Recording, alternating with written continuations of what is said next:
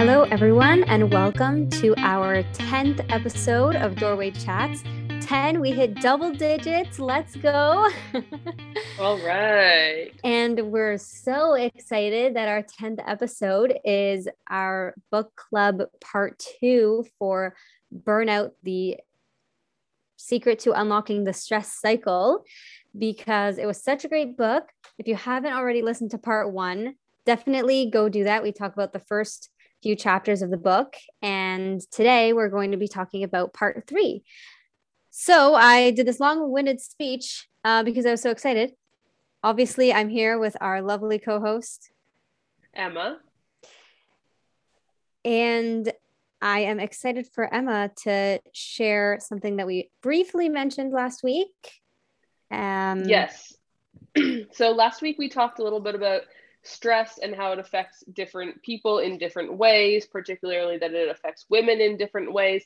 But in the book Burnout, they get a little bit deeper. And I guess this little analogy that they provide is kind of like a disclaimer in the book and for our episode that people have different life experiences, different backgrounds, and sometimes that correlates, or often it correlates with gender and race. So the analogy that they gave in the book is called the tall tree fairness test. So if you imagine that all humans are trees growing in fields or growing on different terrains, then we would look at white men and they would be tall trees growing on a wide open field. It's flat, it's level, it has sunlight, um, and they're they're pretty stable there. Then, if we look at white women, white women are growing on a slightly steeper and rougher terrain, maybe with hills and rocks and stuff like that. And then if we look at women of color, it's like they are growing on a hillside or a cliffside over top of an ocean, and they're getting waves from the ocean and they're getting adverse weather conditions and all of this stuff. So when we consider stress responses and the things that we're dealing with in our life, it's not to say that not everybody has stress, not everybody has worries, but it's to say that we all start from different places. To so to say that the same stressor is going to affect the same or two different people the same way is just pretty unlikely. So that's just a little bit i guess of a disclaimer to which i thought was kind of like validating of everyone's stress experience, but also at the same time pointing out that there are a lot of levels of privilege that come with stress and different life experiences and backgrounds can cause you to experience more or less stress just in your everyday life. Mm-hmm. And your ability to be able to deal with that stress and stressors can change based on your background and your current situation too. So in exactly. chapter six and seven, some of the ways they talk about dealing with stress is both connect and or rest. And those might be harder for some people than others. It's not necessarily the examples that you gave of, you know, white men all the way through the spectrum to colored women. It's just in general, your life situation can make it maybe hard for you to connect, especially with COVID nowadays. I feel like everyone is experiencing loneliness. And fun fact the book says that loneliness can actually have the same effect on your mortality as smoking 15 cigarettes a day, which I was like, what? I'm shocked. That's crazy. That's crazy. There's also a really crazy stat in the rest section, the, the rest slash sleep section, and we'll get into that because I, I thought it was pretty wild. Okay. So let's just talk about connecting for a little bit because I feel like there's an important point about co regulating and syncing mm-hmm. with other people which I mean, as women, we often will joke and I don't know how much science there is to this, but you know, like syncing periods and cycles. Mm-hmm. And I feel like syncing emotions can totally happen because if one person is stressed, you are just projecting all of that onto someone else unless you deal with it. So it's hard because you want to deal with stress by connecting you know, like you said, the 20 second hug. But at the same time, those have to be positive and healthy connections because right. otherwise they're not going to help you. Right. And I think you and I have probably some pretty good examples coming from living in a house of six girls all together. There were definitely times where you could see the two sides of the connection. Like on the one hand, days where we would all be making dinner at the same time and there was music playing and we were all laughing. Then we all sat down and ate our separate dinners at the same time. And we sat there and chatted until midnight and then we all went to bed. And then on the other hand, there are other days, like let's say mid exam season or like during the season when everyone's getting a cold and then everyone's just kind of glum and down, maybe a little bit irritable.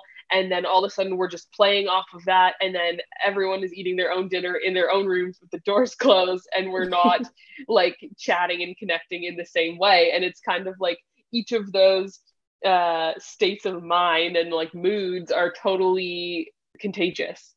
Mm-hmm. Especially if you're not in the same stage. Like if there was a time where I guess from my perspective, maybe I didn't have exams, other people did, then I was left on my own to find my own other connections.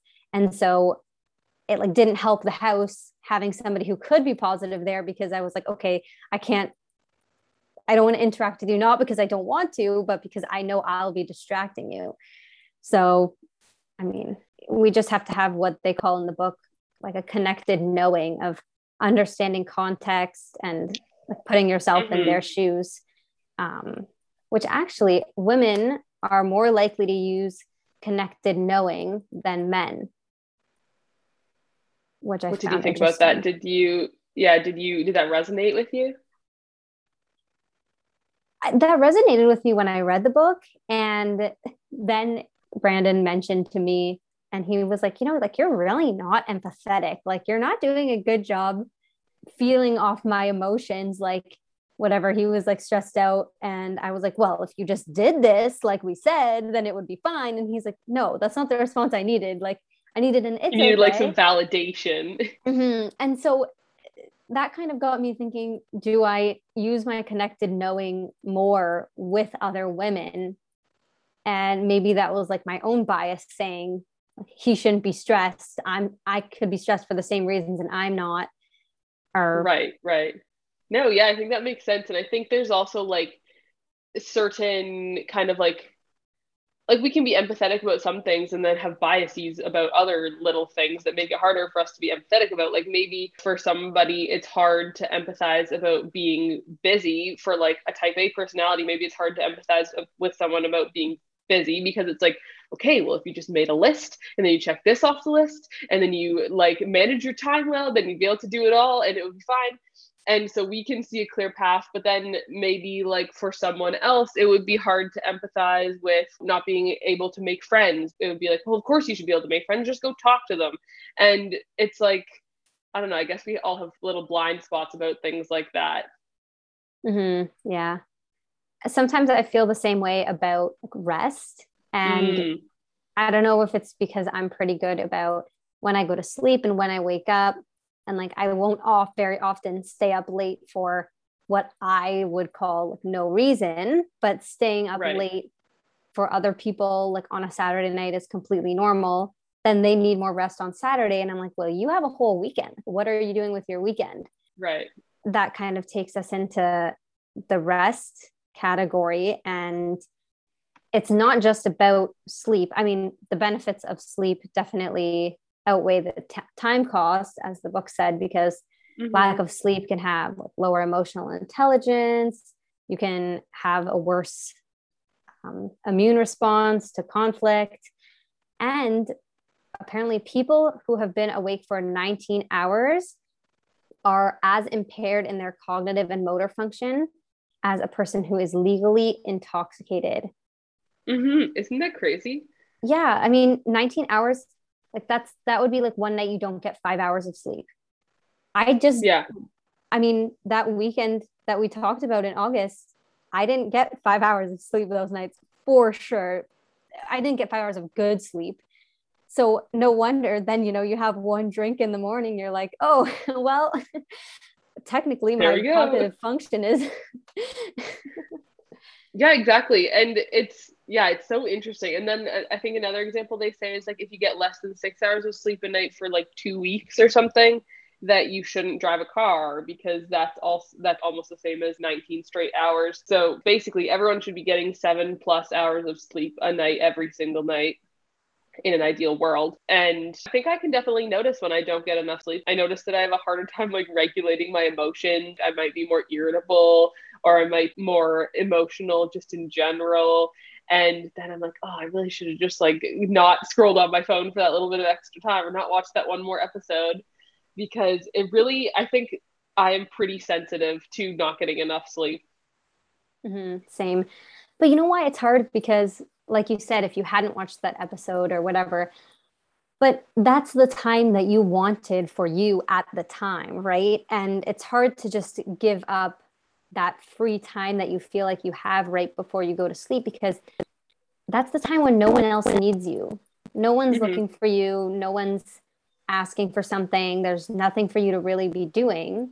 So mm-hmm. that really easily defaults to your me time. Mm-hmm. But so what is a possible solution to that? Like, do we cut out the me time? Do we shift everything back a little bit so our me time instead of starting at 9 p.m. Now it starts at 8 p.m. So then it la- like we have an hour of me time and then we still go to sleep at the same time or whatever. Or do we wake up earlier? What do you think? Um, honestly, I think like this is where we toss in human giver syndrome. Yeah. Because in the book, they talk about that human giver syndrome, which is basically that women feel like their purpose, or especially women, feel like their purpose is to give, give to others, give their time, their energy, their emotions, etc. And so it messes with women's sleep because it's considered selfish. And so women feel like they're not going to sleep. Maybe they're going to wake up earlier to have their own me time so that the rest of the day they can continue being a giver. But then you're sleeping less. Right. Or you are up all night, you're up late maybe because you have children and you have to give all your time to them, or maybe one of your friends needs to talk and so you're up late talking to them, or you're just generally exhausted because you spent all of your day except the time that you were asleep giving and giving and giving. Okay, let's get a little bit more into human giver syndrome because I found that really interesting. And we talked a little bit about our main goals in life and just in general last time. I guess I'm thinking about why do we feel like we have to be givers and what can we do to alleviate that when we feel like if we don't do it it just either won't get done or it's not going to be this is my biggest one. It's not going to be done the way we want it to be done. And they actually give an anecdote about this in the book too. Mm-hmm. So I think why are we human givers? Why do we have this tendency to think that like we need to give all our energy, all our time, all our emotions to everyone else without anything going back to us? I think in a word, the patriarchy. but I think it's kind of, if we're looking at specifically women experiencing this, I think it's our conditioning as we grow up. People who only had one parent stay at home with them, they're more likely to have had their mother stay home with them than their father, which means that they're more likely to have seen their mother make the meals, do the laundry, do all the housework, also attend to the children's and maybe the father's emotional needs, more likely to, you know, see the mom just eat for lunch only her children's scraps stuff like that were more likely to have like little girls be encouraged to be nurturing and to take care of people and to be nice and to be caring and stuff like that whereas little boys are taught to be independent and strong. And so then by the time we are adults we are just prepared to step into this role where we are looking after everybody else in our life and then at the last little bit of energy can be spent on ourselves if there's any energy left. Hmm yeah that's such a good point even when i mean things are evolving now but you think about generally girls toys are like dolls and things that you have to take care of versus little boys toys are things that are easily destructible and i think lego has actually done a really good job of trying to cater more towards young women now. And that's something that you know i feel like can be smashed and doesn't have to be taken care of so much. Mm-hmm. but yeah i mean i i think from my own reflections i definitely was like a doll's girl. And i think now i do feel like i give a lot but mostly because if i don't do it i feel like it won't be done the way that i would want it or to my standard. And the anecdote in the book is about how a mother went through this whole um, stress situation or chronic stress health crisis. And she ended up not just simply not being able to do some of the basic household chores that needed to get done. And so she had to let go of you know the floor wasn't mopped perfectly or the drying rack wasn't always put away immediately but that was okay because it still worked it wasn't affecting their life negatively in any way. It's just not the way she would have done it. Yeah, and I think and, that on that, it's almost like at that point, it's only affecting that woman negatively in her head. Like mm-hmm. the only negative impact of that situation is in her own head because she's like going, Well, I would have done this. Why would they do it that way? Yeah. That's me like folding clothes and then being like, look, look how nice and folded. Brandon folds clothes like it's gonna be wrinkly if you fold it that way. but okay, so this is a whole, and this is the last chapter of the book, chapter eight. It's called Your Mad Woman. Mm-hmm. They talk about toxic perfectionism mm-hmm. and how it does terrible things to your monitor, which we talked about last episode, because perfection is an impossible goal. So you right. keep thinking you're working towards this goal, but you're never going to reach it. So you're going to feel hopeless before you begin and your monitor is never going to say stop doing it because you're thinking it's a possible goal right right because you're always just you just continue to strive and strive and strive and strive but there's never an attainable end mm-hmm. and you have you, that mean voice inside your head telling you okay this is done wrong like why aren't you doing this better and right. that basically is the definition of your mad woman is that other voice in your head giving self criticism and not providing any self compassion.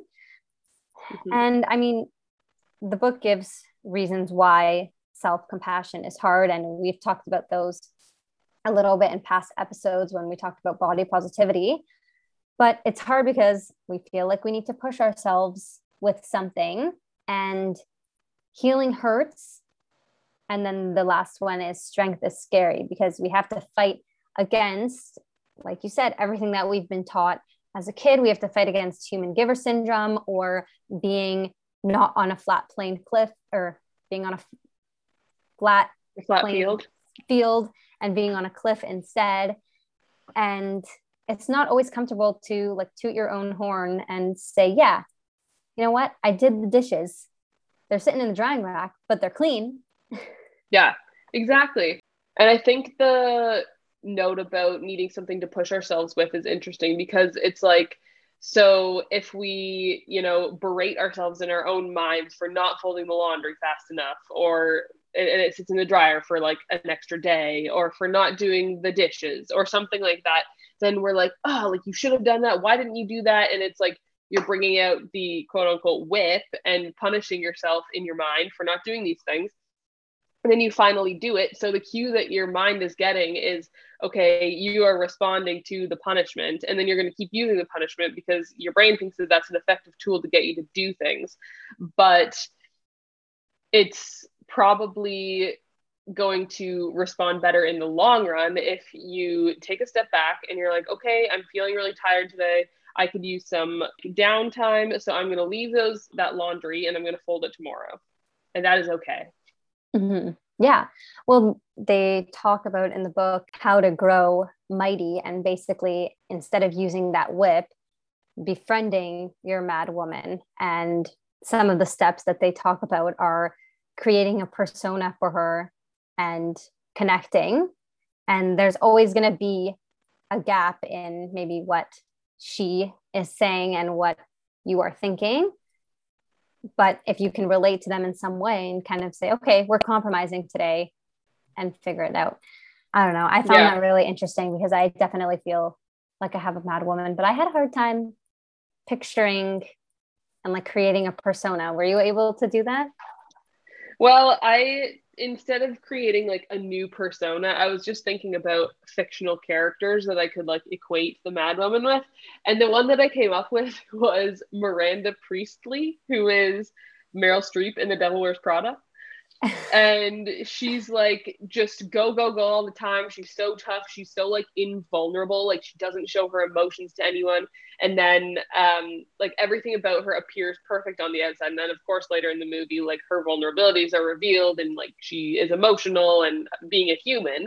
And so i kind of equated my mad woman with that because i think the mad woman is like telling you what you should be according to society, human giver syndrome, the patriarchy, which is like this perfect version of Miranda Priestly in The Devil Wears Prada.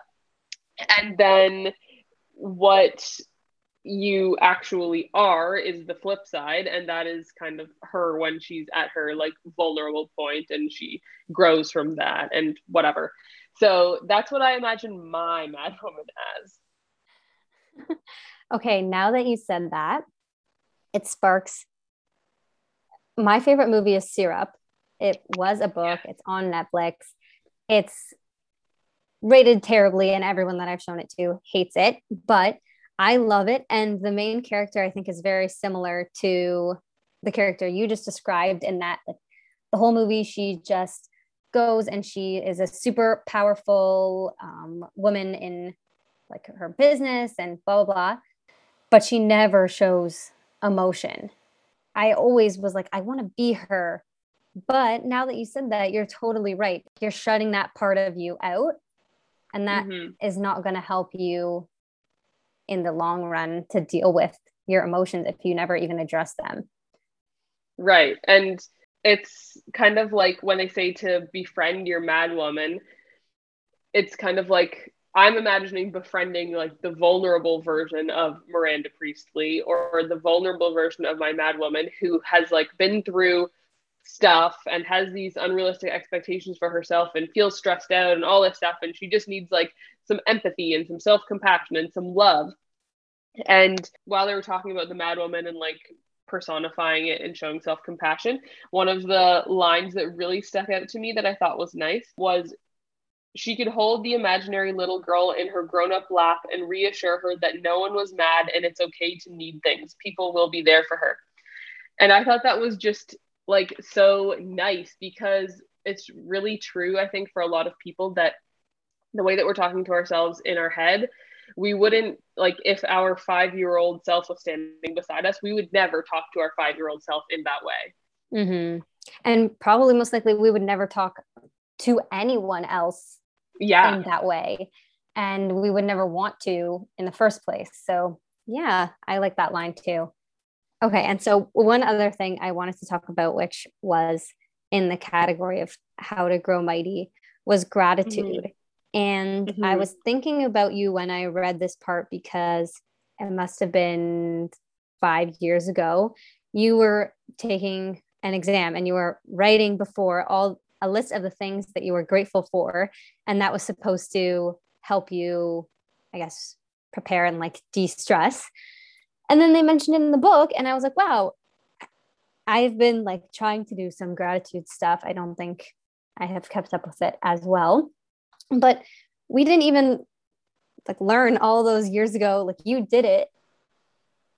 And then we just never talked about it. We never did it again. I don't know. Did you ever do it again? I don't think so. Like, I'm not even. This is like such a vague memory to me when you're telling me this. And I have maybe done like the odd, I think, like kind of what you're saying, like, okay, I'm going to start gratitude journaling or I'm going to like start writing down three things that I'm grateful for or something like that.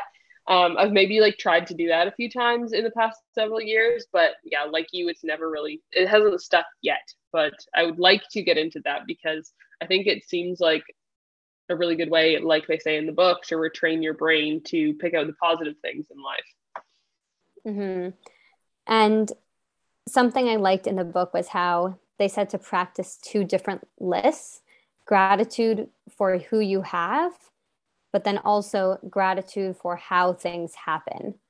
So you can try to be grateful for something that has happened, even if it's not the most positive scenario.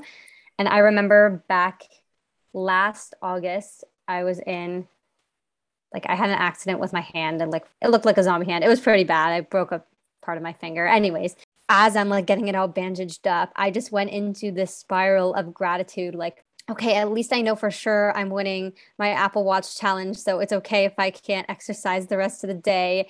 And at least my whole hand isn't ripped off. And it happened at the end of summer and I don't have anything else to do with my hand.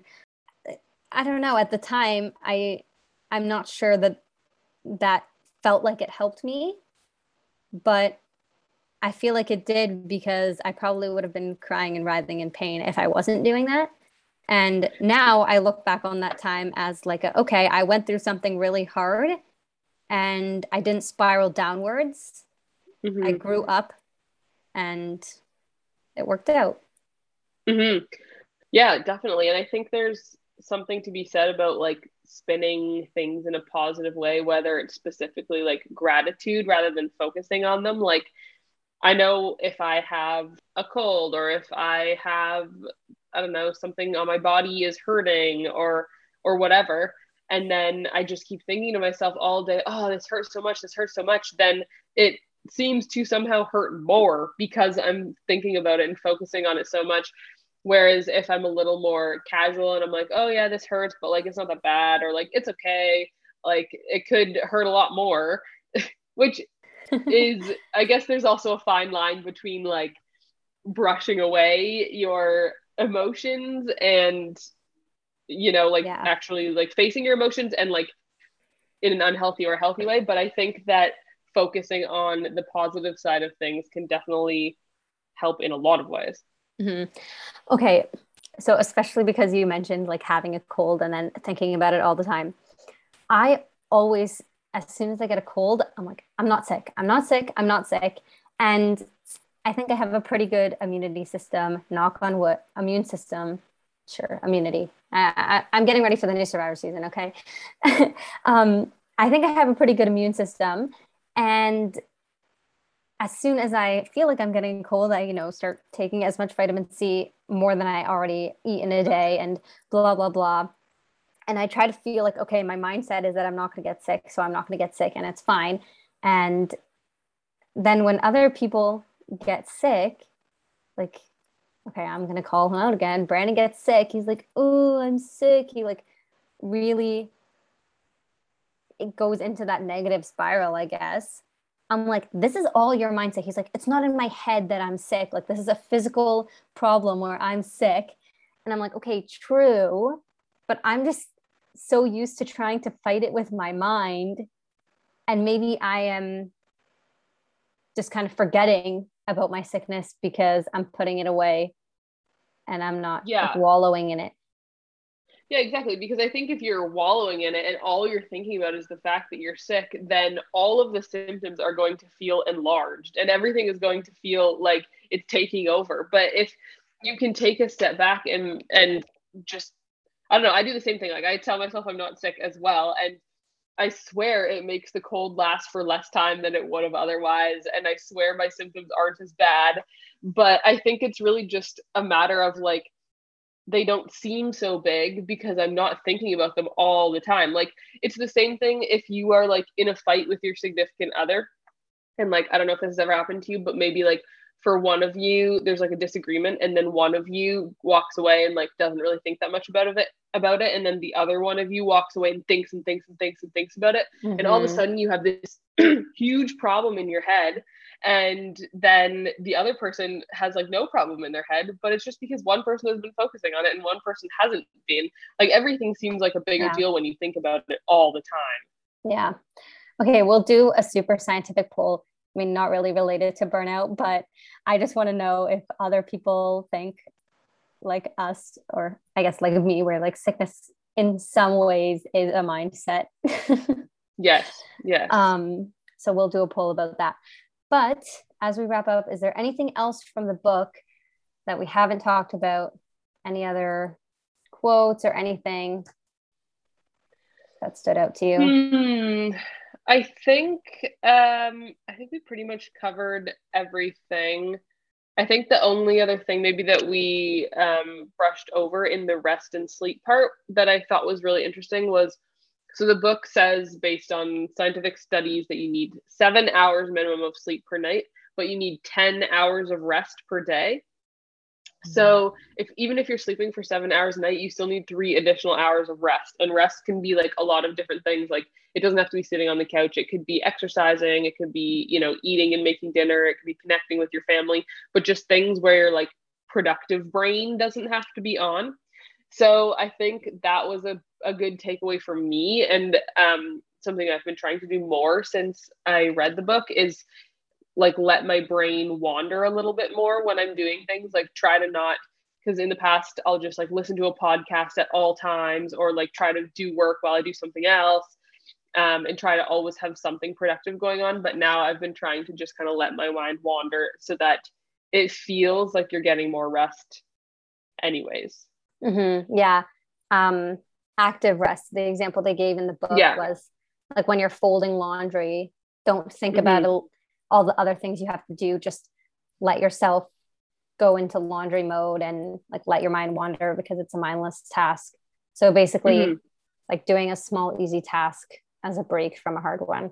Yeah yeah like that. and that actually like you're saying that example then it allows you to return to your main task and be even more like motivated and have even more energy for that task. So mm-hmm. it's really beneficial.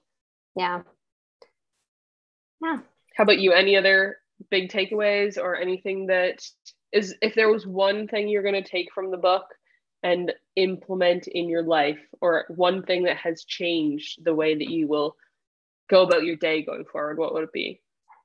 I think it was the mad woman and like the quote that you said about how like w- we would not talk to others or our kids or us as kids that way and then toxic perfectionism like in that bracket of my mind telling me, okay, I have to do everything perfectly and it has to be to my standards is probably my biggest takeaway. Nice. Those are good ones. All righty. Thank you so much for listening. We're so excited that this was our 10th episode. I can't believe it. Feels like, I mean, like I guess yesterday. feel like, yeah. I mean, it feels like yesterday. It feels like it's been a long time. I don't know. Everything is all messed up. but time warp. We will see you all in two weeks. Look out on our Instagram for our super scientific study about um, getting sick. And we'll talk to you soon. Bye. Bye.